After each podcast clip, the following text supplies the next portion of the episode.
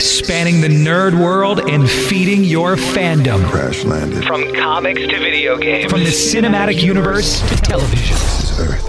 Connecting you to the biggest stars in the industry. Something out there had discovered us. It's time for the Down and Nerdy podcast. Here's your host, James Witham. Still celebrating with leftover gluten free cake. It's episode 255 of the Down and Nerdy podcast. I'm James Witham. Yeah, we celebrated five years last week. Thank you so much for your support. You, I know you'll be here for another five years, right? Because we've got great shows like we've got this week. Another double dose of interviews. Going to be talking about the two hour finale of The Passage that's coming up on Monday with Kecia Lewis.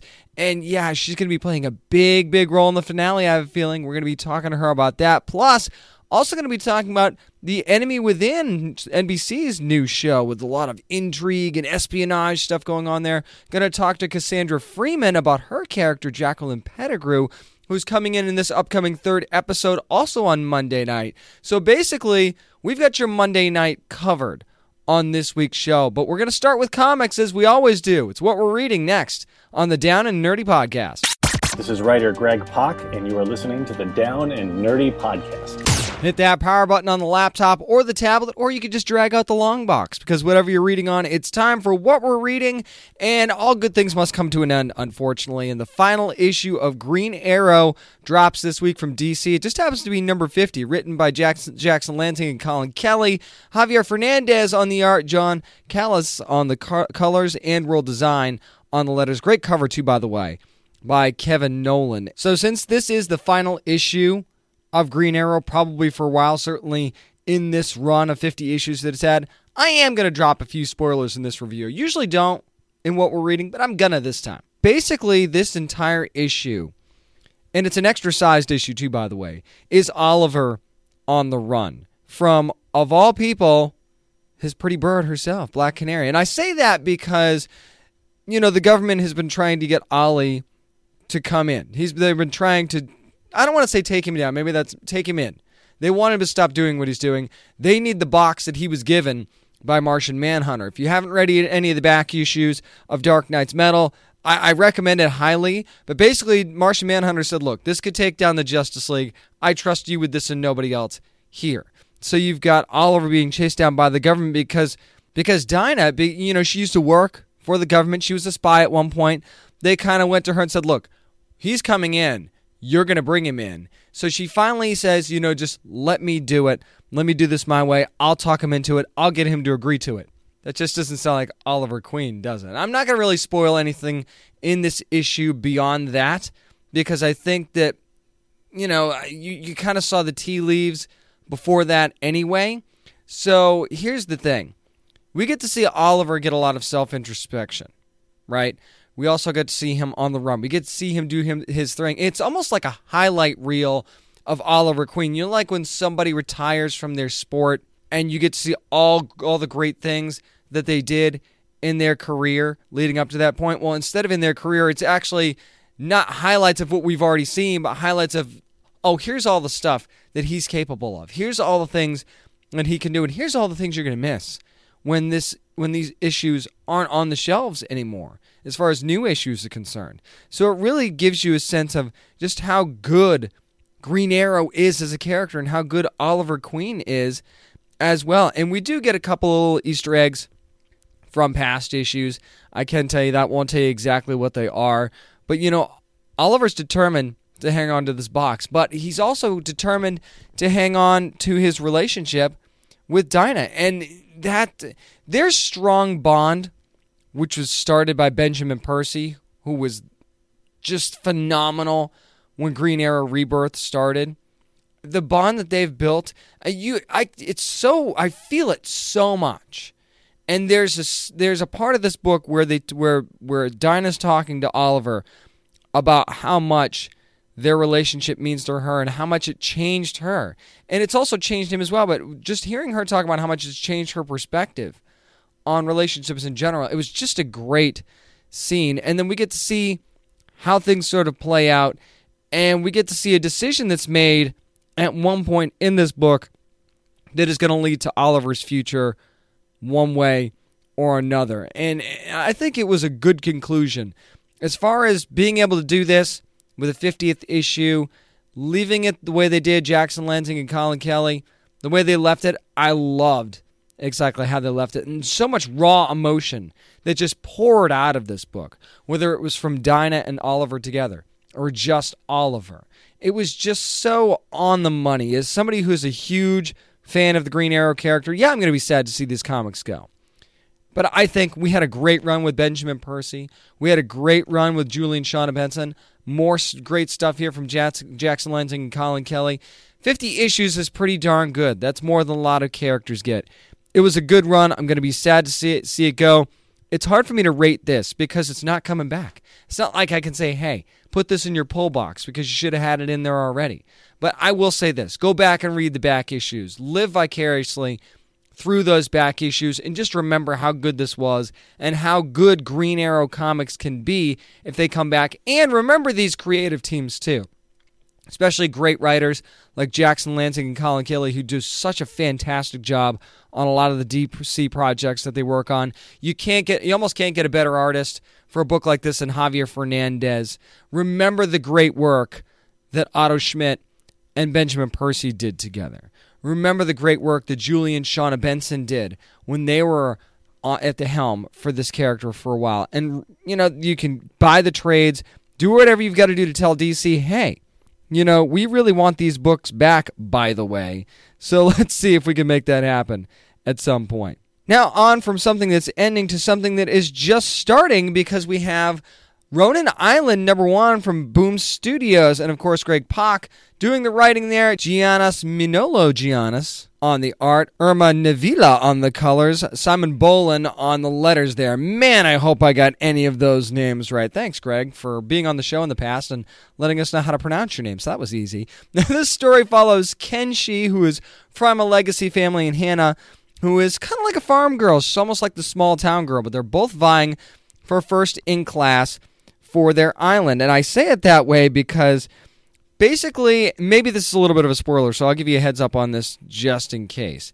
Now, this island is actually made up of those who survived something called the Great Wind, basically wiped out thousands of people in, in areas of Korea, Japan, and surrounding areas there. Now, the island itself is actually the head masters on the island are Master Ito and Elder Jin. They're, they're kind of the two overseers and leaders of the island. If they had elected officials, these would probably be them. But it's a very equal society, and everybody kind of helps everybody else out. But, you know, you've got the rich kid, Kenshi, versus Hannah, the farm girl, who is also a student of Master Ito, by the way. And it's a very, you know, you've got the underdog story against the legacy story, like the the one that everybody thinks should win and, and will win against the underdog. And you get to see this play out throughout throughout most of this book actually. You get to see their competition. And I mean they're still kids, right? They're still young. And just the way that they play off of each other, it's the playful competition they have, but it's also pretty serious, at least to one of them. it's it's really really fun to watch. I'm gonna be honest, it's super super fun to watch, and I say that because I know it's a comic. I'm not actually watching it in in motion, but I feel like I am, and that's one of the beauty parts of Giannis's art is bringing something like that to life, and Greg's words breathing just almost this realism into it. I feel like I'm watching this move in front of me, more of like it's a motion comic than anything else. But the fun comes to an abrupt stop at one point because it gets cut short because a mysterious ship kind of approaches the island. Imagine living on your own, thinking you're the only people around and then a ship pulls up. Not only that, but spoiler alert on this as well, they claim to be samurai. Well, the samurai were supposed to be wiped out in the Great Wind, so what the hell is going on here? Now, obviously, there's a lot of there's a lot of skepticism from people on the island, Master Ito, and you've also got Elder Jin who are trying to figure out what's going on. There's two very different perspectives, by the way, as to what should be done by this. And these new folks are not very friendly either. So, just when it seems like things are about to get really, really heated, then another thing happens that I'm not going to spoil for you. It might change the decision making process as to whether or not they want to play nice together. So I got to tell you, this book was a lot of fun in the beginning. The twist there towards the end I thought was really, really interesting and something I didn't necessarily see coming. And it gives the story a little bit of a different bend because I thought we were going to kind of talk about rivaling societies and a society that we thought was long gone now back into the forefront again, maybe or maybe still does exist after all. And that is going to be part of it. But I think part of it now is going to be this new little wrinkle which could really, really be interesting going forward and might force an alliance more than anything else. So great art by Giannis as always. Greg always brings it, which is one of the reasons I wanted to read this book in the first place. I think it's really, really interesting, and I and I think that doing a book like this that is not just completely about the samurai is really, really important, and it tells a different kind of story. And I I hope we get to learn more about the island itself as the story plays out as well because I want to learn more about exactly how life has been lived on this island. I was super interested in it. I don't know if you were when you read this or not, but I got to tell you, that was one of the things that drew me to the story as well. This is a poll for me. I'm a Greg Pak fan anyway, so maybe I'm a little bit biased, but I can't read to see can't wait to read more of these issues to see how much of the story plays out. That's going to do it for what we're reading. Up next, time to talk about The Enemy Within from NBC. Cassandra Freeman joins me next on the Down and Nerdy podcast. This is Audrey Esparza from Blind Spot on NBC, and you are listening to the Down and Nerdy podcast. Now, I'm sure you're already watching NBC's The Enemy Within every Monday at 10 o'clock Eastern. So here's somebody you actually haven't gotten a chance to see that yet. It's Jacqueline Pettigrew herself, Cassandra Freeman. How you doing, Cassandra? Hey, I'm doing great. Thanks for having me on. Now, like I said, fans haven't gotten a chance to see Jacqueline Pettigrew yet in the first couple of episodes. So, are there any challenges to kind of jumping into a story that's already a couple episodes in as an actress? Oh, for sure. I mean, as just a human being uh, who is an actress, you come in on the show and everyone's already friends, and you're like, "Hi, everyone. Hi. Um, can someone throw me the ball?" That's what it I want to play like. too over here. I want to play too. But you know, the opportunity in that is that you get to bring an energy that has not been affected by everyone else. So whatever energy you bring, it can be like, oh, oh, something new here. It's a different ball. Okay. And people get to rise to that. So that's sort of the opportunity with it. And that's what I've sort of tried to hold on to. It's like, nope, I'm not like anyone else here. I'm new to the team. awesome. Now, when you're first reading the script, what was your first impression of Jacqueline? You know, it's interesting that there was uh, there's the first version of her, and then the version that ends up in the final draft because the drafts change. And when I first read her, I was like, "Oh, she's that girl who's like, listen, I say what I say, and I mean what I say. I mean, you know, she's one of those people. She's like, I say what I mean." And then as she evolved, the writers made her much more of this person who's like, "Yeah, I said what I meant, and I'll wink at the end of it." Wow. Like I just I just love her sensibility and I feel like she thinks deeply eh, but she's she's a very emotional sort of woman and it can come off kind of gruff but for the most part it comes off as I hate the word sassy but really it does come off a bit sassy every now and then because she refuses to she refuses to be that person who just gets angry. She's like, "No, we're going to do it a different way." I'm really she's on you know, she's unflappable. There we go. The There we go. unflappable Oh, I like Jackie that. Pettigrew. I like that. There We're gonna go. we have to just stitch that right on her vest there, and then you're good to go. Oh, yeah, I know on set people call me Petty G. Her name's Pettigrew, but it was here comes Petty G. That could be your Twitter coming handle. to take care of it. Thank you. I know I'm gonna have to change. Yeah, just just hit her up on Instagram at They'll be so confused. They'll be like, "But isn't it Cassie Campbell? Whichever, whatever." now, eh, Cassandra, it's pretty clear that everyone knows who Erica Shepherd is at this point, and we know how the rest of the team feels about her. How do you think Jacqueline will, will rela- react to her being a part of everything? you know, Jackie comes in, and I feel like she's she's like, "Wait a minute, why is this woman here?" And then it's sort of like, "Well, of course, this is the woman. This is who the government would think would be smart to help." Okay, fine, fine. And because of that, I think Jackie might be just a bit more open-minded than everyone else because like you said, she's coming in on the team that's already been solidified. So if everyone else seems okay, and the person who brought her on the team, which is Will brought her, if they think she's cool, then she's going to give the woman a chance. I actually think Jackie might give her more of a chance than anyone else on the team. Interesting. Actually, with with you being a new mom when you first started working on the show, do you think that kind of changed your perspective on her situation a little bit? More than a little bit. More than a little bit. You know, my kid is eight months right now, and when I started on the show, he was four months, and still, motherhood, at least for me, is a sense of heightened empathy. So to watch what uh, Shepherd's character is going through, I feel like she must be in a place of heightened empathy as well. But for me as an actor, it's something crazy. I got to tell you to be on the show every weekend. We've been doing that what four or five months, and to have all that alpha energy, like you want to run straight into the fire, Mhm. and you take out the gun, you'll do whatever it takes. Listen, in my real life, it's it's the total opposite. So even on set, I have to meditate a bit to really let Cassandra sit down somewhere and let this alpha energy of Jackie come through. And no joke, I think it's made me a better mother because now if my son falls, I'm not like, oh no, what am I gonna do? That was I'm me. like, that's right. Yep, that was me. That was Right, totally me. Yep. Oh no, now I'm like, listen, babe, you got it takes friction to make polish, so Mhm. you're gonna be okay. I'm gonna tell know, my wife boy. that the next time my, my, my kid falls down and hits his head or something. I'm gonna be like, ah, he, it's just so he needs polish. It's fine. He'll be cool. Well, no, it's true. And then he'll look at you and be like, "Oh, now I see why mommy and daddy's doing." But look, before I got on set, my husband accidentally, like the baby, accidentally hit his head once with my husband. I was like, "That's it. You got to be monitored. you got to be monitored." Stick the nanny body cam on him. now. Oh my, what a great idea! It's going on him tomorrow. No, no, now I'm much more. Oh, wow. I mean, I'm like, I'm like every other woman. Where I'm like, why do you have the kid upside down? No, no, no. There's too much blood going to his head. You know. And now I've calmed down. I'm like, okay, maybe he'll be a pilot because he's used to this. There you Okay. go. There you go. Uh, every, everything has a little bit of a perspective on it. Now, I mean, how much do we actually know about what? How much can you tell us? I should say about her familiarity with the team. And you mentioned Will Keaton, Morris Chestnut's character. What's the familiarity there? How much can you let us know?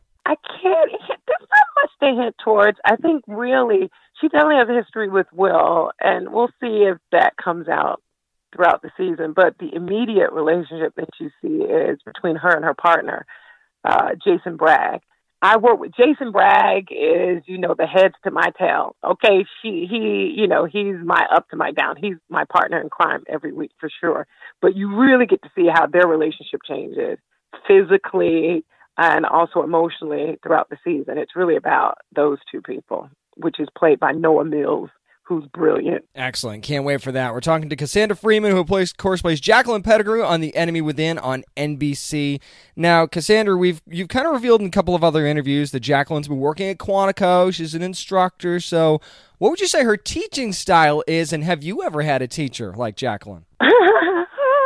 oh, ah, well, yes, she's she comes from Quantico. She worked there for a few years, and she's uh, really great at hostage negotiation. So that's her big thing in life that she teaches, and that's also the skill that she brings to the team for Will and everyone. And the way she teaches, again, you would think with what she does at the level at which she does it, she'd be like a punch in the face. And again, she's not. She's like a nice caress on the cheek. And the closest to a teacher I've worked to at, like that, who was like that with me at least, was an acting teacher when I was at NYU for grad school, and his name was Ron Van Lieu. And you'd see Ron work with some people, and it might be a bit gruff. And with me, I could be crying and be like, I don't understand. And you would think he'd be like, oh my God, get over it. And instead he'd be like, no, you know, I believe in you. It's going to be, you're going to get through this. It's going to be fine. And I like to think, uh, I used to be a teacher as well. And I started off as a very heavy handed teacher. And then towards the end, I became much more that teacher was like, look, I've got great empathy for you. I feel deeply for you.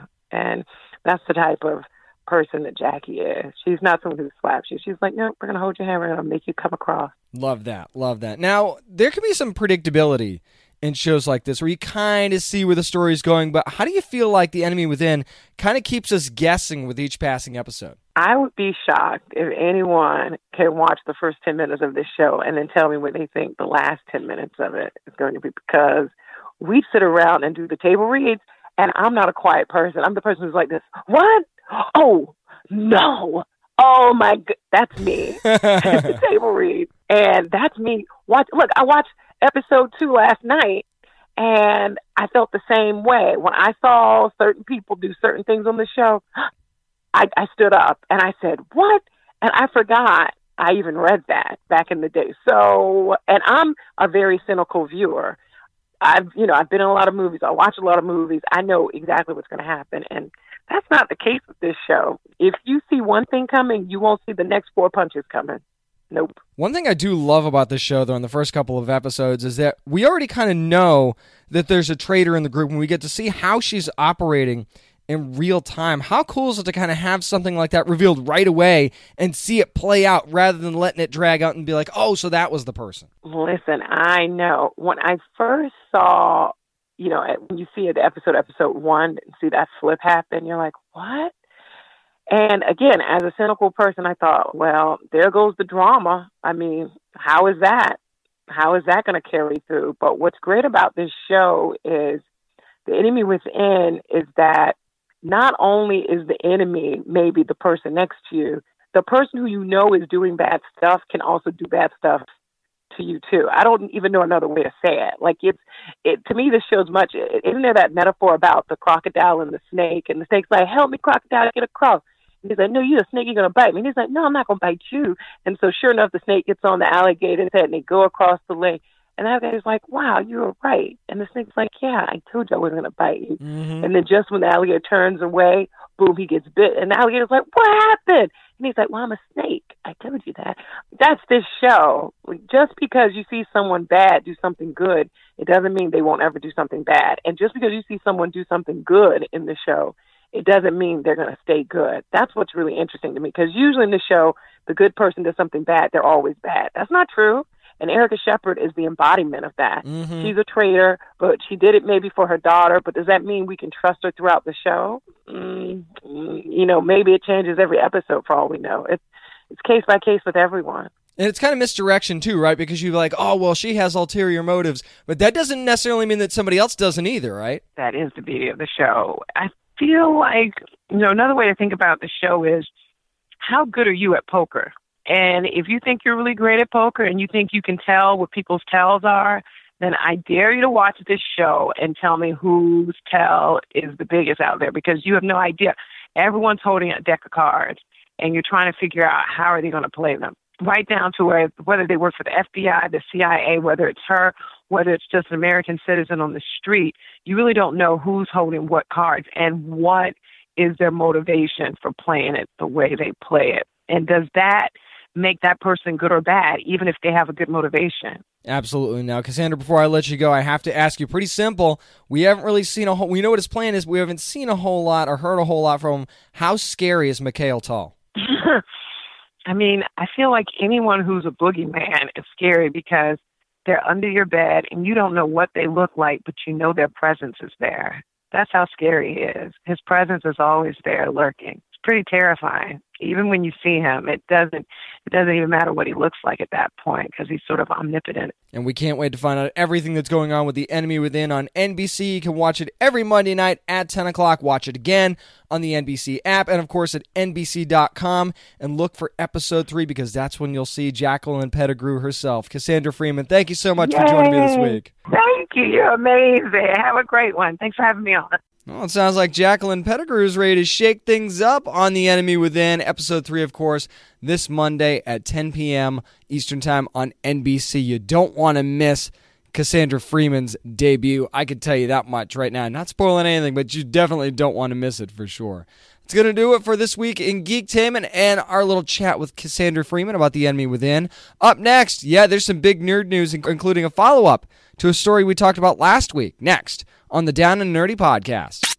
Hey, this is McKinley Belcher III from Fox's The Passage, and you're listening to the Down and Nerdy podcast. Every now and then we have updates on stories that we've done before, and this is one of those weeks. It's time for nerd news, and because it looks like Will Smith actually will get replaced as Deadshot in Suicide Squad 2. But Variety reports who would have thought that Idris Elba was going to be the one that replaced him. I'll be honest, I wouldn't have even thought for a minute Idris Elba would be an option. I'm going to even go as far as to say, is this is an upgrade from Will Smith as Deadshot? He just seems to fit the role a little bit better. Will Smith made Deadshot his own. I'm not saying that Deadshot can't be funny and sarcastic. He absolutely is. But Idris Elba has more of that brooding quality that I want from the Deadshot character, but he's also quick witted and he can be funny as well. Not that that's something that you really need, but he has the ability to do all of those things. And I, I just think he's a little bit more rough around the edges than Will Smith is, and I think it's more suited for the Deadshot character. So to me, this is an upgrade, but this is not the only news that we got from Suicide Squad 2. Joel Kinnaman is out as Rick Flag. There's no saying that they're going to replace that character. It doesn't seem to me like they would. There's also no word on whether Margot Robbie or Viola Davis are going to be back as Harley Quinn and Amanda Waller, respectively. I'd say you've got about a 70 30 chance that Margot Robbie will be back as Harley for this. I'm, I'm sure it's just a scheduling thing with her, too, because clearly she's got other things going on at the moment in the DC universe. So It just might not be possible because they are still shooting for that August 6th, 2021 release. So you got a ton of time. And while all this is going on, Collider actually reveals that there's going to be four names that are, again, as of me recording this, not confirmed, but looks like they will be a part of Suicide Squad 2 as well. And that's King Shark, Ratcatcher, who is a Batman villain, Polka Dot Man, also a Batman villain, and Peacemaker. But the interesting thing about Peacemaker is, is it looks like Dave Bautista might be James Gunn's pick for that character. So that kind of sets up some of the new members in the Suicide Squad. Like I said last week, it's a rotating group anyway for the most part. You're not necessarily going to get the same people in the Suicide Squad that you got the last time. So this makes sense. And if you're looking at this list and going, oh, well, the only big name on there is King Shark and Deadshot, and I don't know if I'm going to be. You know what? There's a ton of interesting villains. And just look what James Gunn was able to do with Guardians of the Galaxy. It's not like the Guardians of the Galaxy were this top flight group in Marvel that everybody knew about. I'm not talking about diehard comic book fans. I'm talking about casual fans. Everybody, like everybody knows who Harley Quinn is. Uh, there are plenty of DC fans that don't even know who Ratcatcher is, okay? And that's all right. But don't look at the names. Think about the execution of these characters and think that maybe, just maybe, they're being chosen for a reason. So I trust James Gunn. I think he's built up a great reputation. By the way, Brightburn, if you saw the second trailer for that, looks good as well. James Gunn is about to be on a roll. I think a DC is definitely lucky to have him. But there is some sad DC news this week. I'm just going to get to this really quick because I think it kind of speaks for itself.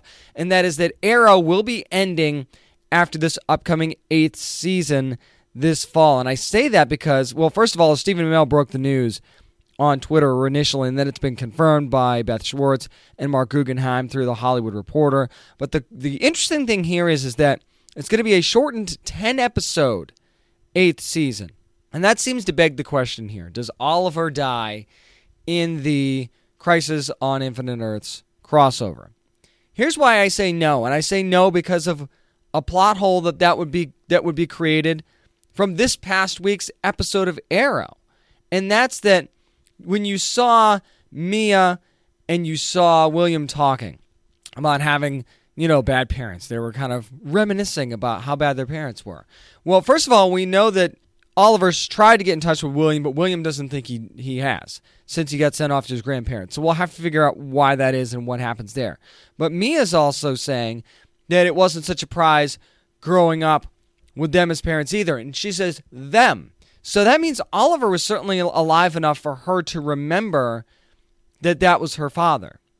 So I don't unless there's a major time jump in season eight of Arrow and in the Arrowverse entirely. I guess we can't call it the Arrowverse anymore. I don't see Oliver dying in Crisis on Infinite Earths. Now, granted, there could be plenty of time travel stuff, or maybe they get he gets stuck in another dimension or something like that, or on another Earth. Although on another Earth shouldn't really do much to keep him there. There are certainly ways to get back from other Earths, but there are certainly ways you could write out Oliver Queen without actually killing Oliver Queen. But you also have to keep Felicity around because, again, plot holes. And I know that the timelines can be changed and all this different stuff, and there are certainly numerous possibilities. That's why there's really no sense in speculating, I think, exactly what's going to happen and what makes this show end. Maybe nothing happens to Oliver, and he just decides that he's done and he's going to let Emiko take over. And what if this is setting up some sort of a chance for Emiko to take the bow and run with it? Maybe Arrow's ending, but some sort of a spin off will be created from that. There's certainly been plenty of spin offs of Arrow before, and if the Emiko character is popular enough, that's certainly an option. I also just don't think that this closes the door entirely on Stephen Amell reprising his role as Oliver Queen at some point in one of these other shows, not on a permanent basis, but at least on a temporary basis. This also makes me wonder if Warner Brothers is planning a Green Arrow movie, because this is the kind of thing that happens right before something like that gets announced. So I wouldn't be surprised if we end up getting a Green Arrow solo film franchise now that, uh, according to our story last week, Warner Brothers is doing the whole solo thing now, not necessarily connecting everything so much. That doesn't mean it's going to be Stephen Amell as the Green Arrow as Oliver Queen either, but it wouldn't surprise me at all if we find out within the next year, year and a half, there's going to be a Green Arrow movie. Now, you know, it's hard for me to say goodbye to the show. It's been one of my favorites for a while. Yes, it has had its ups and downs, but think of all of the things that we got because Arrow was successful. So whether you love Arrow now or hate it or have ever loved it or have always hated it, whatever, if you love anything that DC TV is doing, you got to tip your cap to the Arrow Writers Room, to Marc Guggenheim and company, to Stephen Amell, to David Ramsey, to everyone on that show, anyone that's ever been on Arrow and set this universe in the right path from the beginning. You've got to thank them, at least in part, because we've gotten some great stuff and we will continue to get some great stuff because they laid the groundwork, and I thank them for that, and I can't wait to thank them in person at San Diego Comic Con coming up this year.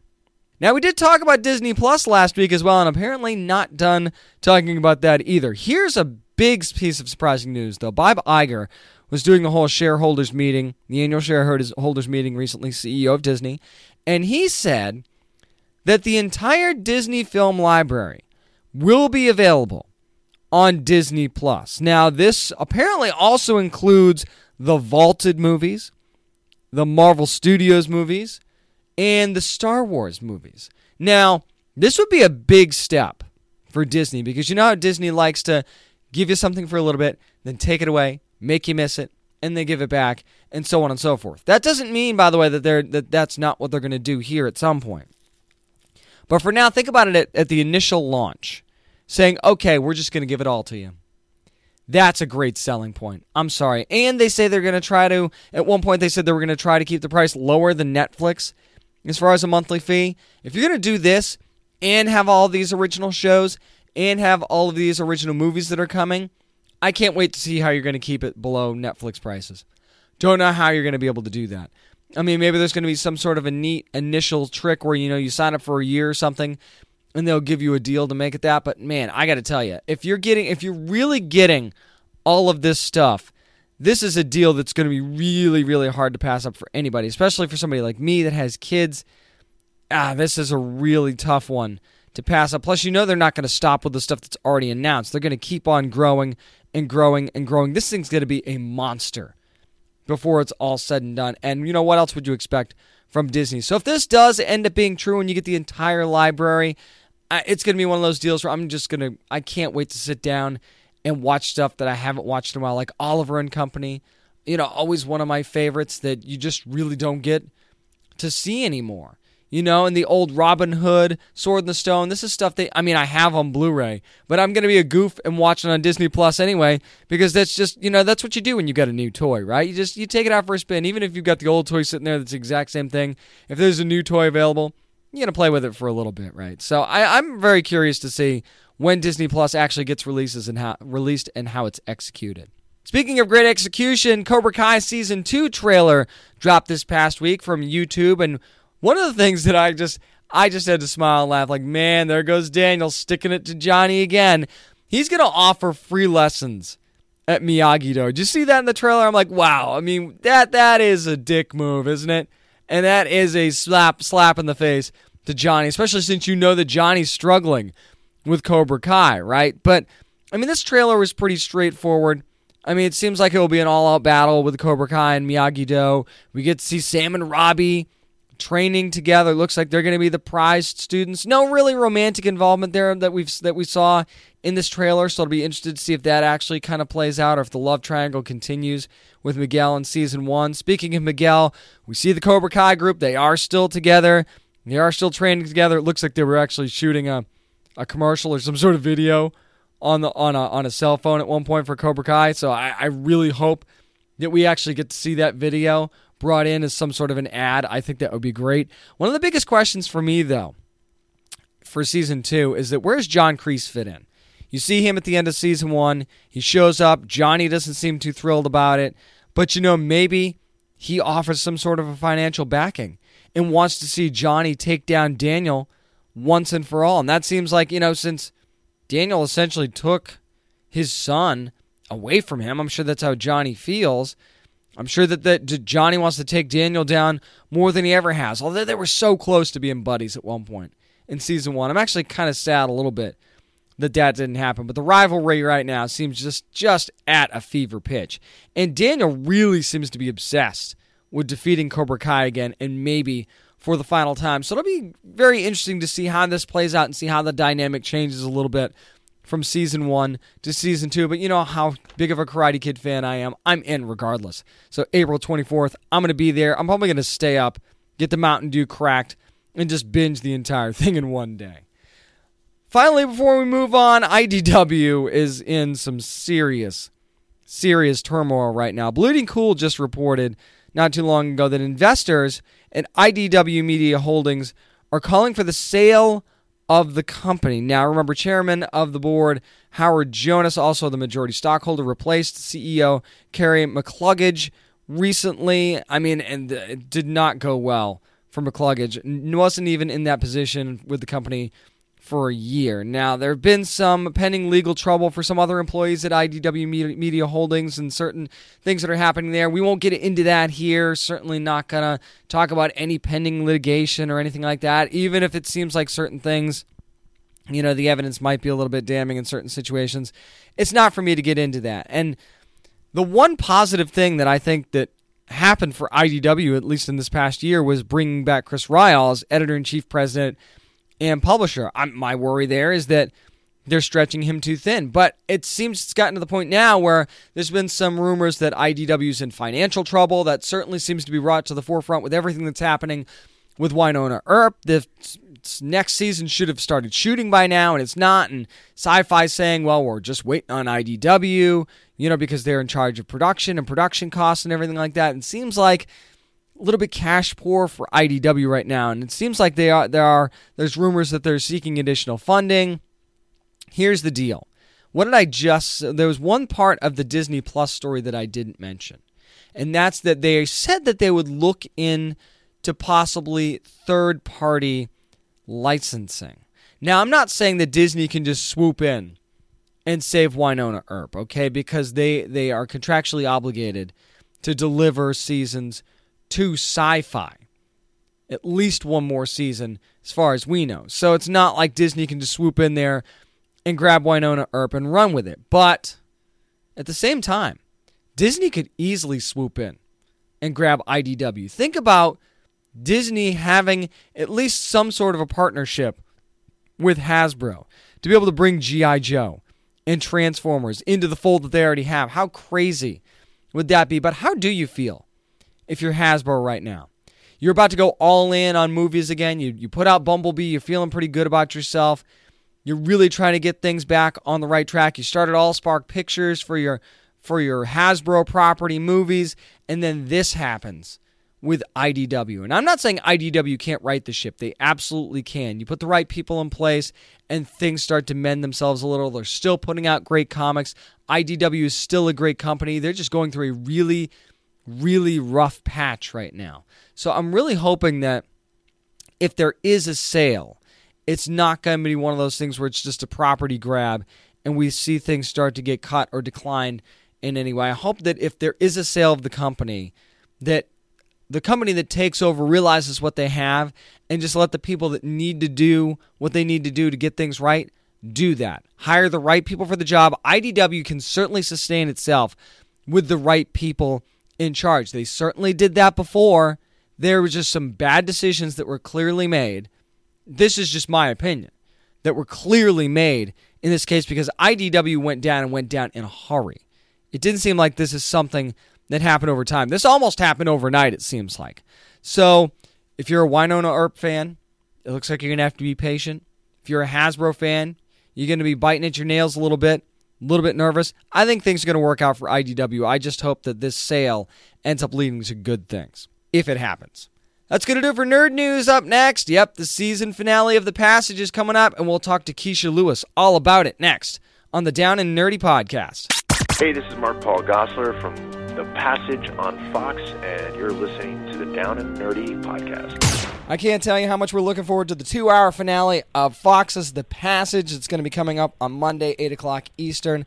And so excited to talk to Sister Lacey Antone herself and former military instructor, by the way. It's Kecia Lewis. Kecia, how you doing? I'm great. How are you? Doing fantastic. Now, I have to ask, what's it been like to be a part of a show that not only has a lot of strong women, but a lot of strong African American women? It has been a dream come true. I tell you what, I've been doing this for 35 years. This this January made 35 years for me in show business, and I have never been a part of something, either you know, theater, television, film, that had so many women of color and little girls of, of color just kicking butt and taking names and it's just been really a fun empowering experience and and I just love how that comes across on television it's awesome Speaking of experiences, not too many people can say that they've been both a nun and a military instructor. So, do you kind of think that that gives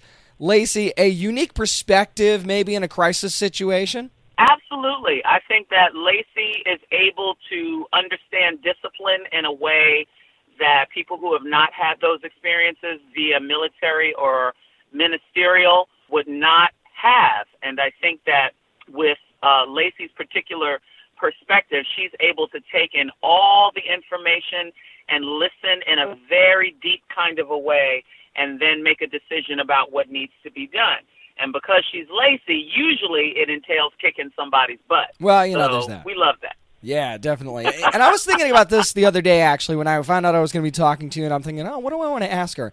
I was thinking back to some of the past episodes, and I thought, you know, this whole thing could have unraveled if it wasn't for Lacey. I mean, mm-hmm. first you've got Brad comes to her very early on with Amy to kind of seek shelter, and then Lila, when when you guys fail to expose Project Noah, looks like she's about to break down, and Lacey kind of brings her back. Have you thought about that? How this whole thing could have just not even happened if Lacey wasn't there? You know, I had not thought about that, but you're absolutely right. I mean, one of the things that the primary thing I should say that drew me to the character when I first read it to even audition was the whole idea that, you know, people are in crisis and this is a person that on first glance doesn't give you the warm fuzzies, but she is absolutely someone who can help.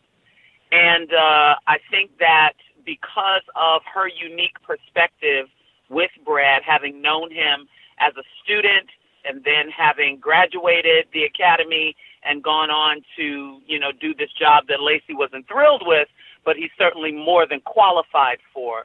You know, it just lends itself to her being able to help him just as much as she can that little sweet Amy. Absolutely. Now, there are definitely some changes in your character in the show from the book. Did you know what those changes would be, and do you think that they were good changes? I did know. I, I took the time to read the book after I got cast, and actually, I didn't even finish it until we finished shooting. But I didn't know, you know, the specifics around the differences between the book and the TV series. But I'm actually very happy. I think that um, the idea that Liz Heldens and the writers and our producers had to tie in Lacey with both Brad and Amy, whereas in the book she's tied to Amy first and foremost.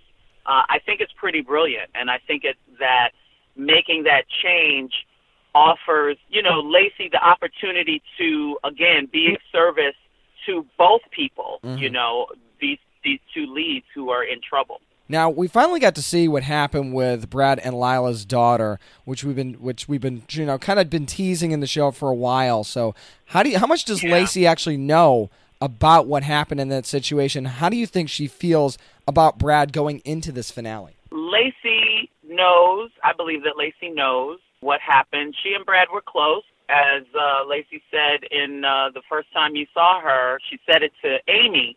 You know, he was one of my favorites, but don't tell him. They got close. And I think that just in reference to what we are seeing now, it helps everybody get a perspective about Brad's uh, love and connection to Amy. I mean, it's very, very specific now that everybody knows exactly what happened to this daughter. You know, it's interesting too because that's just Amy, isn't it? Like you said, you know, Lacey has kind of a rough exterior a little bit, but there was so just something about Amy that makes her instantly just love this little girl, and that seems to happen to every character that she comes in contact with. Is doesn't that seem very unique? That's just not something you see in a character all the time. No, it's not something you see in a character all the time. But I have to say, in real life, I have seen it. You know, I have seen that there are children, there are adults, but you you see it more so with children. There are just some kids that are special. They have something that you can't quite put your finger on that endears them to nearly everyone. Of course, there's always going to be a stray person here or there who is not moved by, you know, the endearing qualities of this kid, but for the most part, I have seen that. I've seen that many times, but this is the first time I'm seeing it on television. Definitely. We're talking to Kecia Lewis, who, of course, plays Lacey on The Passage to our finale, going to be coming up this Monday on Fox. Now, Kecia, when we first meet Lacey, she's living completely off the grid. She's surrounded by security. Do you think you could live completely off the grid? And if so, what would you miss the most? Hmm, I think I could live completely off the grid. I don't know if I'd want to, but I know that I could. And probably what I would miss the most, I guess it would be human contact. I would I would be unlike Lacey in that regard. Lacey has pretty much decided that human contact is overrated. She's very she's very, very content not dealing with anything or anyone except her goats. So, uh, and the occasional, you know, I got a guy, guy Yeah. that helps her with something that she might need. So yeah, I think that be that would be it. And what's funny is the older I get, you know, the the more I'm starting to understand why Lacey wants to be off the grid. Totally, totally. Yep, I'm right there with you. Oh wow, that's awesome. Now we know that Clark Richards also served with Brad. Now we don't necessarily know if Lacey knows Clark, but what can you tell me? What do you think Lacey would think of Clark Richards, the soldier? I think that Lacey would not be too pleased with Clark in that Clark tends to, I mean, we're seeing, we've seen a shift now with Clark. We're understanding him a little better because now we have some insight into his relationship with Brad. But I think that Lacey, just because of her background as a nun and, you know, being that person who has a deep well of empathy, someone like Clark who seems to be all about procedure first. Just something about that stance in life, I, I think, might rub Lacey the wrong way. Because you can have procedure and that be very, very important, mm-hmm. but empathy needs to be first. Absolutely first. No doubt about that. Now, Lacey definitely has some great skills and great training. We've seen that many times, but we've yet to see her actually encounter a viral on the show. So, if and when that happens, do you think she's going to be able to hold her own? Absolutely. Stay tuned. Oh, look at that. That's a nice little quick tease, too. It's like, that's all I've got to say about that. You'll figure it out on your own. Mm-hmm. and in that in that respect, actually, it's been a while since we've seen Lacey. So, do you think that she's kind of the secret weapon, right? Because you know, when anytime there's like a crisis situation, you see a group that's kind of got their backs up against the wall, they've got a little bit of a secret weapon, right? Do you feel like Lacey could be that secret weapon headed into this finale? Absolutely. Stay tuned. Oh, she did it to me again. Oh wow! Look at that. Look at that. I'll just put it like this: as, as an actress, when I got that script, I was very excited. I was very excited. Wow, wow. And, and I mean, if anybody hasn't read the books yet, you should be excited for a reason. That's all I'm going to say. Yeah. That's all I'm saying. so you're going to have to watch the two hour season finale of the Passage Monday. It's going to start a little bit different, 8 o'clock Eastern on Fox. Make sure you watch it again, by the way, after the fact, Fox Now app, and you know, because find out more at fox.com as well. It's Kecia Lewis, Lacey, waiting for her to maybe kick some butt in this finale. Thanks for joining me this week. Thank you so much. It's been great. Man, if those little teases there at the end don't get you fired up for the season finale of The Passage this Monday, special time, 8 o'clock Eastern on Fox. I mean, I don't know what to tell you. We've talked to so many great members of the cast and producers of The Passage. I've been hooked since episode one. And I mean, I, I kind of don't want to see how this season ends because I, I kind of feel like I know what's coming and I'm nervous.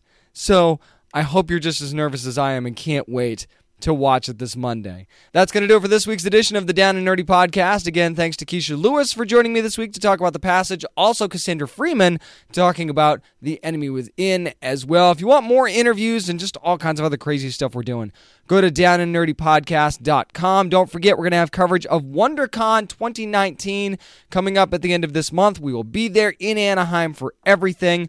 Make sure you're following us on social media, facebook.com slash down and at down and nerdy 757 on Twitter and on Instagram as well. Remember, you never have to apologize for being a nerd, so let your fan flag fly. Be good to your fellow nerds.